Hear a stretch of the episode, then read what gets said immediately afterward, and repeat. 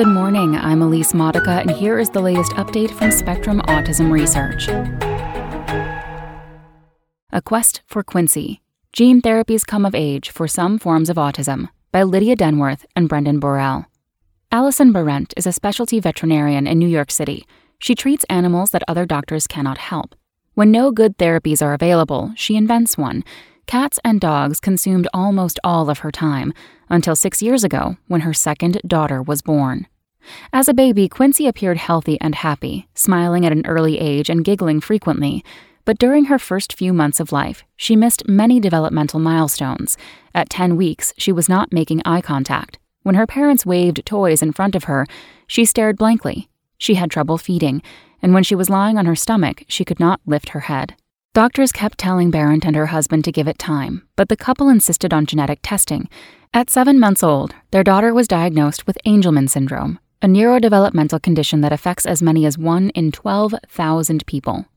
Most people with Angelman syndrome have severe intellectual disability. They never talk or live an independent life. They experience seizures, gut issues, and sleeping and feeding difficulties. Due to balance and motor problems, they are usually unable or barely able to walk. Many also meet the diagnostic criteria for autism. Within days of learning her daughter's diagnosis, Berent set herself a new goal curing Quincy. With her medical background, she had no trouble parsing the scientific research on Angelman syndrome. She learned that it stems from a missing or mutated copy of a gene called UBE3A, which generates a protein essential for healthy brain activity. People inherit two copies of UBE3A, one from each parent, but the paternal copy is typically silent. In about 70% of people with Angelman, the maternal copy is absent, and they produce none of the protein. Many others with the syndrome have a small mutation in the mother's copy, rendering it ineffective. Eager to learn as much as she could, Berent set an alert for Angelman in her account with PubMed, the medical journal database. Almost immediately, in December 2014, a paper landed in her inbox that suggested a bold path forward. Researchers had found a way, using snippets of RNA that bind to DNA, to activate the silent copy of UBE3A in a mouse model of Angelman syndrome. And activating the paternal copy of the gene had reversed memory problems in these mice. Could the same thing be done for Quincy?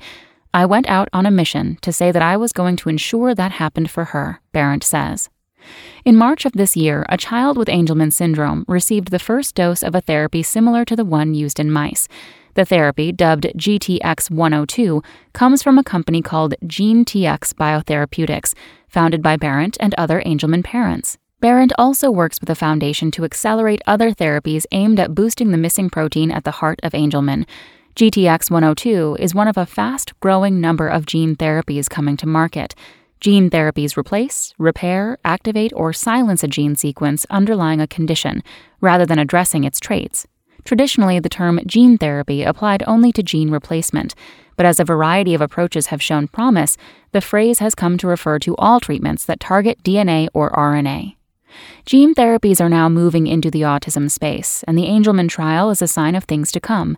A success in this space will completely change the way that we think about genetic testing in autism, says Timothy Yu, a neurologist and geneticist at Boston Children's Hospital in Massachusetts. It will hold out the idea that if you can name the disease, you can actually do something to improve the quality of life for that child. Other companies are developing gene therapies for Angelman that are similar to GTX 102. In late August, Roche launched a clinical trial for its Angelman drug, and a therapy from Ionis Pharmaceuticals and Biogen is nearing human testing. The first gene therapy trial for Rett syndrome, another single gene condition related to autism, could start as early as next year and a variety of experimental gene therapies for additional autism linked conditions, including Fragile X syndrome and tuberous sclerosis, are under investigation in animal models. These treatments, all targeting conditions, involve just one gene, but some of what scientists learn from developing them pertains to a range of related conditions, including autism, that results from more complex causes.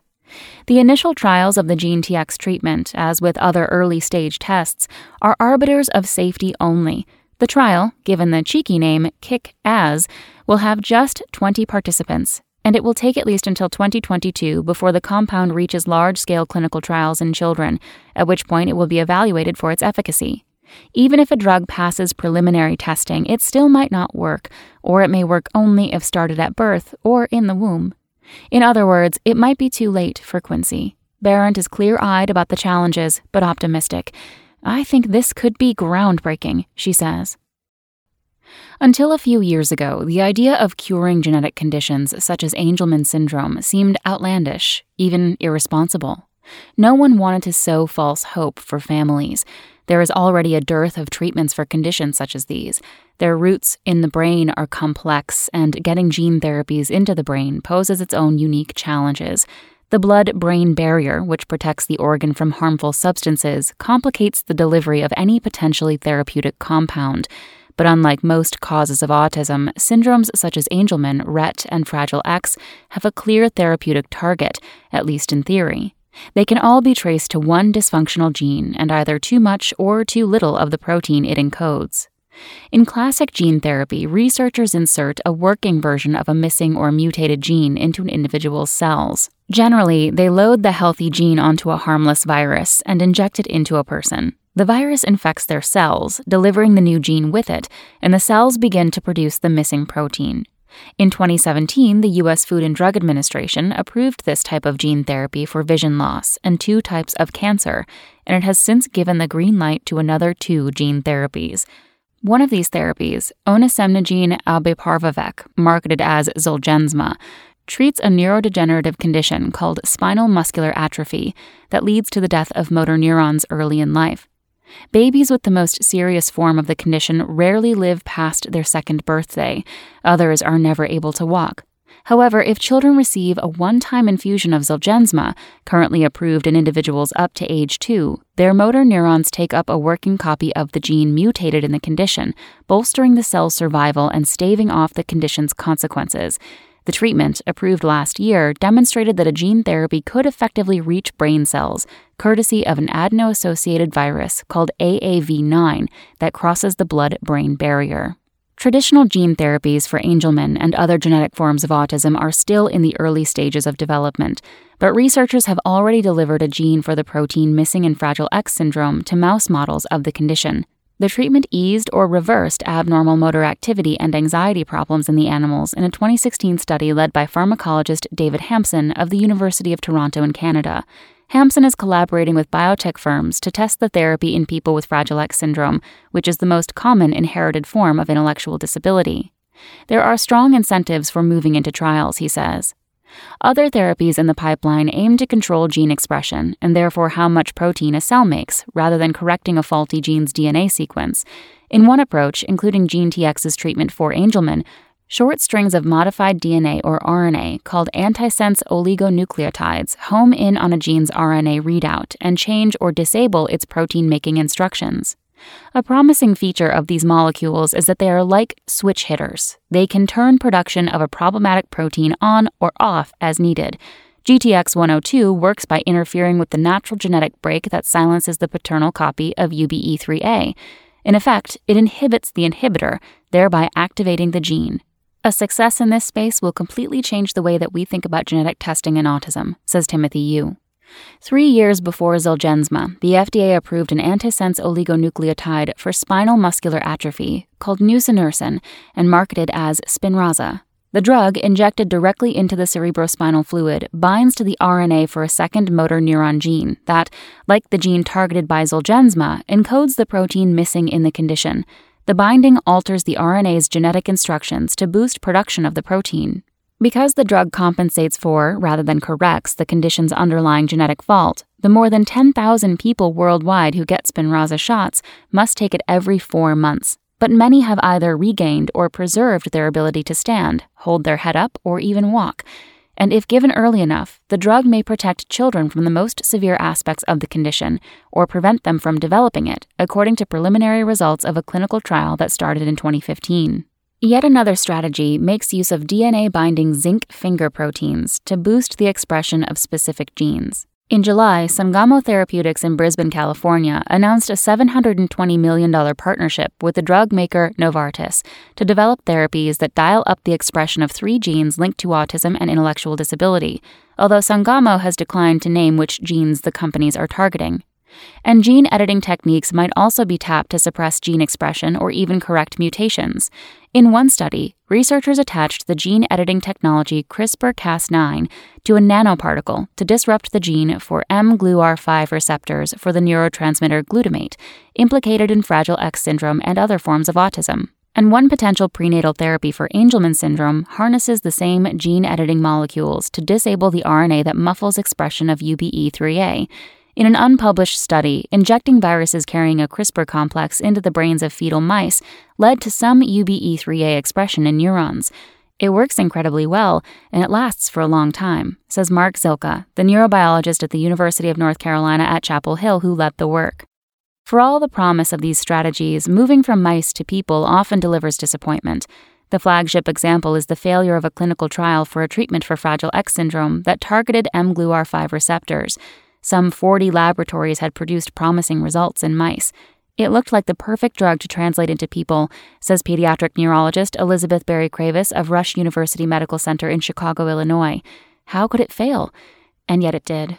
In retrospect, Berry-Kravis says the trial design was flawed, in part because researchers tested the drug in adults and adolescents, even though young children are most likely to benefit. In developmental disorders, Berry-Kravis says, the money is in getting the kids as young as possible. Berent was uniquely qualified and determined to bridge the gap from animals to people for Angelman. Working at the Animal Medical Center, a research oriented hospital in New York City, she was well versed in animal research and regularly collaborated with scientists and doctors to test medical devices in animals. If I can do anything, I can take that animal work and translate that to humans, she says. Her experience as a mother gave her little faith in what medicine might offer without her involvement. From birth, Quincy did not nurse as readily as her older sister had. At one month old, she was aspirating milk and struggling to breathe, so her parents took her to the emergency room. She was discharged after eight days on a feeding tube. But back at home, Quincy's suckle remained weak. It was just liquid going into her mouth, and we were lucky that she swallowed it, Berent says. She and her husband, also a veterinarian and researcher, grew increasingly distraught reading weekly emails they had signed up for that described developmental milestones they should have been noticing. Doctors kept dribbling out piecemeal answers. Their pediatrician, for example, suggested Quincy's lazy eye or too little time spent lying on her stomach might explain her motor and sensory delays. Berent and her husband were sure their daughter had a more serious condition. Even a neurologist the family saw took a narrow view of Quincy's problems. He looked only for signs of brain swelling and found none. Against that doctor's advice, they pursued genetic testing. Several weeks later, in late November, Berent got a call from a doctor who said he had catastrophic news. Quincy had Angelman syndrome, he soon told them in person. Berent had never heard of it. She typed it into Google and found listed all of the characteristics she had seen in her daughter a lazy eye, a flattened head, feeding problems, even an irrepressible good humor. She was like the poster child for this, she says. I realized at that moment that I would always know more about my child and that disorder than any physician would. Within days, Berent called Arthur Beaudet, the geneticist who had led the Angelman mouse study when he was at Baylor College of Medicine in Houston, Texas, to find out what the next step was. Allyson wanted to talk about a cure from the moment she knew what she was dealing with, he says, recalling their initial conversation. Beaudet explained to Berent that the therapy was in the hands of Ionis Pharmaceuticals, which had provided him with the molecules to test. But the company had a track record of working with parents. It was about to launch Spinraza, and so Beaudet connected Berent with Frank Bennett, chief scientific officer at Ionis, who had helped develop that drug. How could she help? Berent asked Bennett. He suggested she spearhead efforts to access and verify data on the typical course of the disease. Those data could serve as a benchmark in future clinical trials. Berent got to work, but as time wore on, realized Ionis was unlikely to follow a mother's timeline driven solely by urgency. If you are 50th in the pipeline, when are they going to get to you? She says. And there were already delays. According to Beaudet, the company was struggling to produce a mouse with the human UBE3A gene to test its oligonucleotides. An Ionis spokesperson says its Angelman candidate was a priority at the time. Over the next few months, though, Berent learned of other groups exploring gene replacement and other therapies for Angelman. As she delved into the science and circulated at conferences, she began to sense a gap in the efforts to jump from the lab to real life treatments for children such as Quincy. At a scientific meeting on Angelman in Chicago in 2015, Paula Evans noticed Berent furiously typing up notes and taking pictures of slides. Evans, a former real estate agent whose daughter has Angelman, established the Foundation for Angelman Syndrome Therapeutics, FAST, based in Downers Grove, Illinois. The actor Colin Farrell, whose son has Angelman, is its de facto spokesperson. But even against that celebrity backdrop, Berent stood out. I could tell by watching her that she was going to be a force within the Angelman community, Evans says. And in Evans, Berent saw a like mind. She had every intent of doing exactly what I hoped would be done, Berent says. Evans invited Berent to serve on the FAST board and by early 2016 to be the foundation's chief science officer, an unpaid position. Berent was pregnant with her third daughter, running a full time veterinary practice and juggling various research projects, but she says there was no way she could refuse. In her off hours and on vacation days, she reviewed the Foundation's research. She and the FAST team created what they called a roadmap to a cure, which meant supporting six academic research teams on different therapeutic tacks, including antisense oligonucleotides and traditional gene therapy. To pay for the effort, FAST upped its fundraising, and Berent too brought her money game. She hired a development firm to find big donors and struck up a Facebook friendship with another Angelman parent who turned out to be part of the family behind Grand Marnier Liqueur. In 2016, the Marnier-Lapostolle Foundation donated $5.8 million to FAST.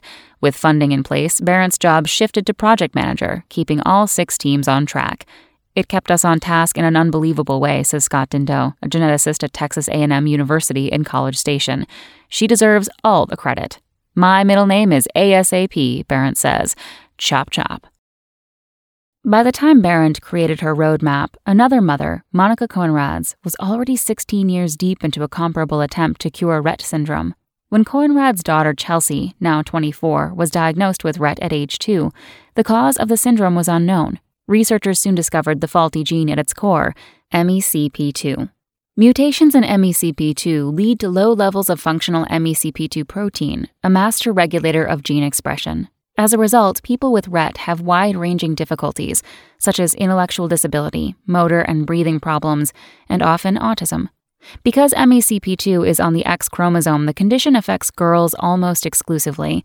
Boys have only one X chromosome and one copy of MECP2. When that copy is mutated, it can cause such severe traits that they rarely live past early infancy. Like many other girls and women with Rett, Chelsea is nonverbal and cannot use her hands. She is fed through a tube and has frequent seizures. She also has chronic sleep problems and severe anxiety. Although some women with Rett can walk independently, Chelsea never has. She's completely dependent on me for everything, Coenraads says. Coenraads' quest began as soon as Chelsea was diagnosed. In 1999, Coenraads created the Rett Syndrome Research Foundation to channel her efforts. Then, in 2008, she started yet another organization, the Rett Syndrome Research Trust, to focus exclusively on finding a cure. Over the past 10 years, she has raised more than $60 million to support research on a host of gene therapies for Rett, including gene replacement and gene editing. In 2014, the Trust established a consortium of gene therapy experts and Rett researchers. Our goal is to try to act as an incubator or accelerator, Coenraads says, We've been pretty aggressive in terms of funding a number of different strategies because we don't know which one is going to work. So far, the effort has yielded two gene therapy candidates. The first, which would deliver a functional MECP2 gene to cells, was supposed to go to trial in 2019. That was put on hold when the FDA accused Avexis, the company running the trial, of data manipulation in connection with another one of its drugs. The company fired several executives and started fresh, in August, Avexis reported to the Rett community that its preclinical studies were almost complete and that it aims to file an investigational new drug application, the precursor to a clinical trial, in the coming months. Taysha Gene Therapies is shepherding the second Rett drug prospect, slated to enter clinical trials sometime next year. Taysha's technology would also deliver a working MECP2 gene to cells and includes a molecular device that calibrates how much protein is produced. This control is critical too little MECP2 protein leads to Rett, but too much results in MECP2 duplication syndrome, a condition that also causes intellectual disability, seizures, and autism traits. The new therapy acts more like a knob than a sledgehammer, says Claire Aldridge, who leads business development at University of Texas Southwestern Medical School in Dallas, Taysha's partner in the project. Coenraads' organization also supports research on other genetic approaches. Because women with Rett have a healthy, inactive copy of MECP2, some researchers are trying to reactivate it using CRISPR. The enzyme is designed to modify DNA to turn on expression, a technique the same researchers have used successfully with Fragile X. Editing RNA represents another strategy, which biochemist Gail Mandel of Oregon Health and Science University in Portland is exploring.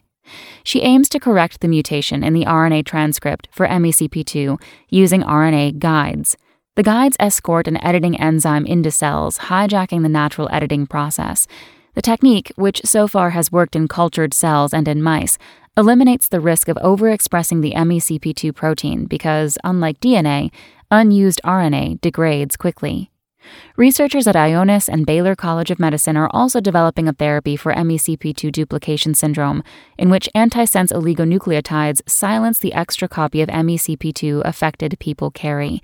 In 2015, the Baylor team showed that delivering the therapy to a mouse model repaired molecular defects characteristic of the condition and eased lethargy, anxiety, and unusual social behaviors in the mice. The technology can be delivered in controlled amounts and is also reversible, Bennett says. If we happen to overshoot, we can withdraw the drug and the level of protein reverses back. That gives us a lot of hope. In addition to looking at dose, researchers are also testing the timing of genetic treatments. In some cases, the optimal time may be in the womb. After all, conditions such as Rett, Angelman, and autism will affect how the brain gets built. We need to go as early as possible, Zylka says. Prenatal intervention is going to be the optimal time to treat. When researchers explored reactivating UBE3A in a mouse model at different phases of development, they found that they needed to turn the gene on before birth to rescue most traits of Angelman. But other work suggests treating later in life is hardly futile. In 2007, geneticist Adrian Bird of the University of Edinburgh in Scotland created mice with a genetic switch to turn on or off the expression of MECP2. Turning on gene expression dialed down features of Rett syndrome, such as motor and breathing problems, even in adult mice. Another therapy for Angelman, the one that inspired Berent in 2014, also showed success in mature animals, raising hopes for treatments delivered after birth. Around midnight one Friday in April 2017, Berent got a message from Dindot. It was a picture of mouse neurons glowing fluorescent green, with a note that said something like, You need to see this.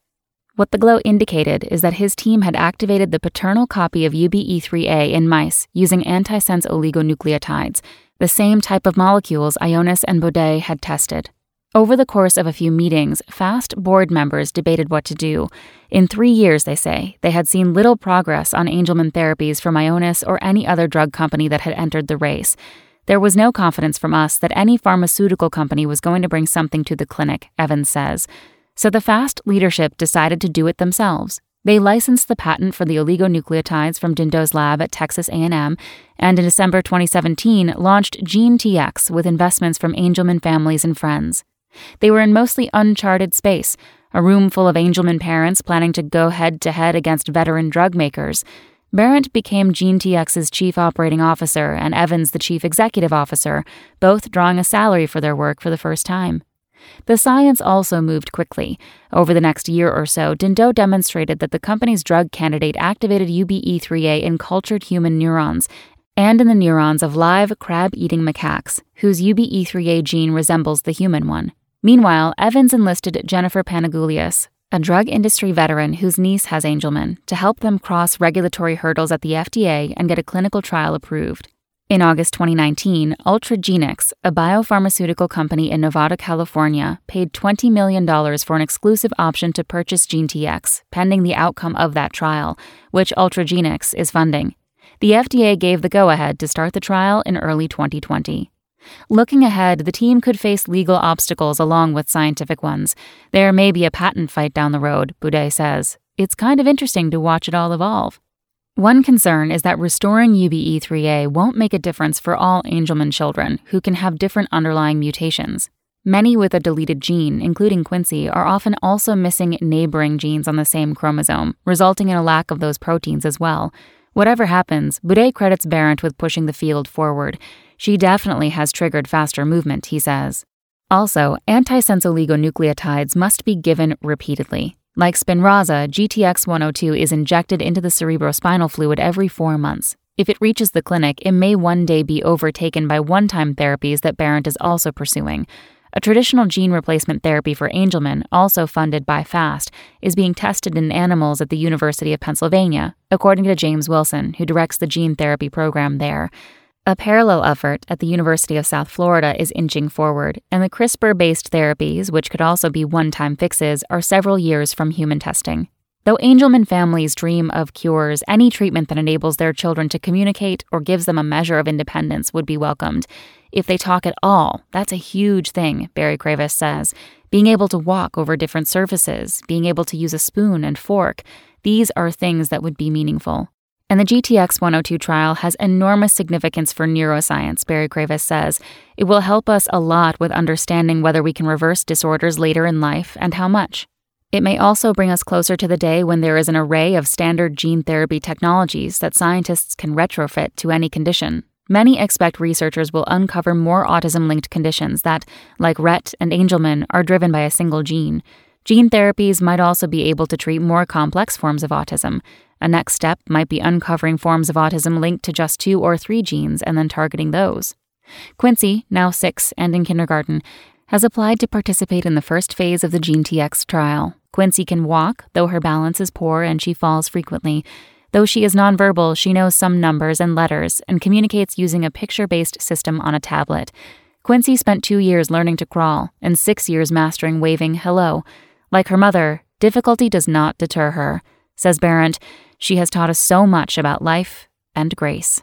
Thank you for joining us for our deep dive, A Quest for Quincy Gene Therapies Come of Age for Some Forms of Autism by Lydia Denworth and Brendan Borrell. Check back on Wednesday for more content from Spectrum Autism Research or go to spectrumnews.org.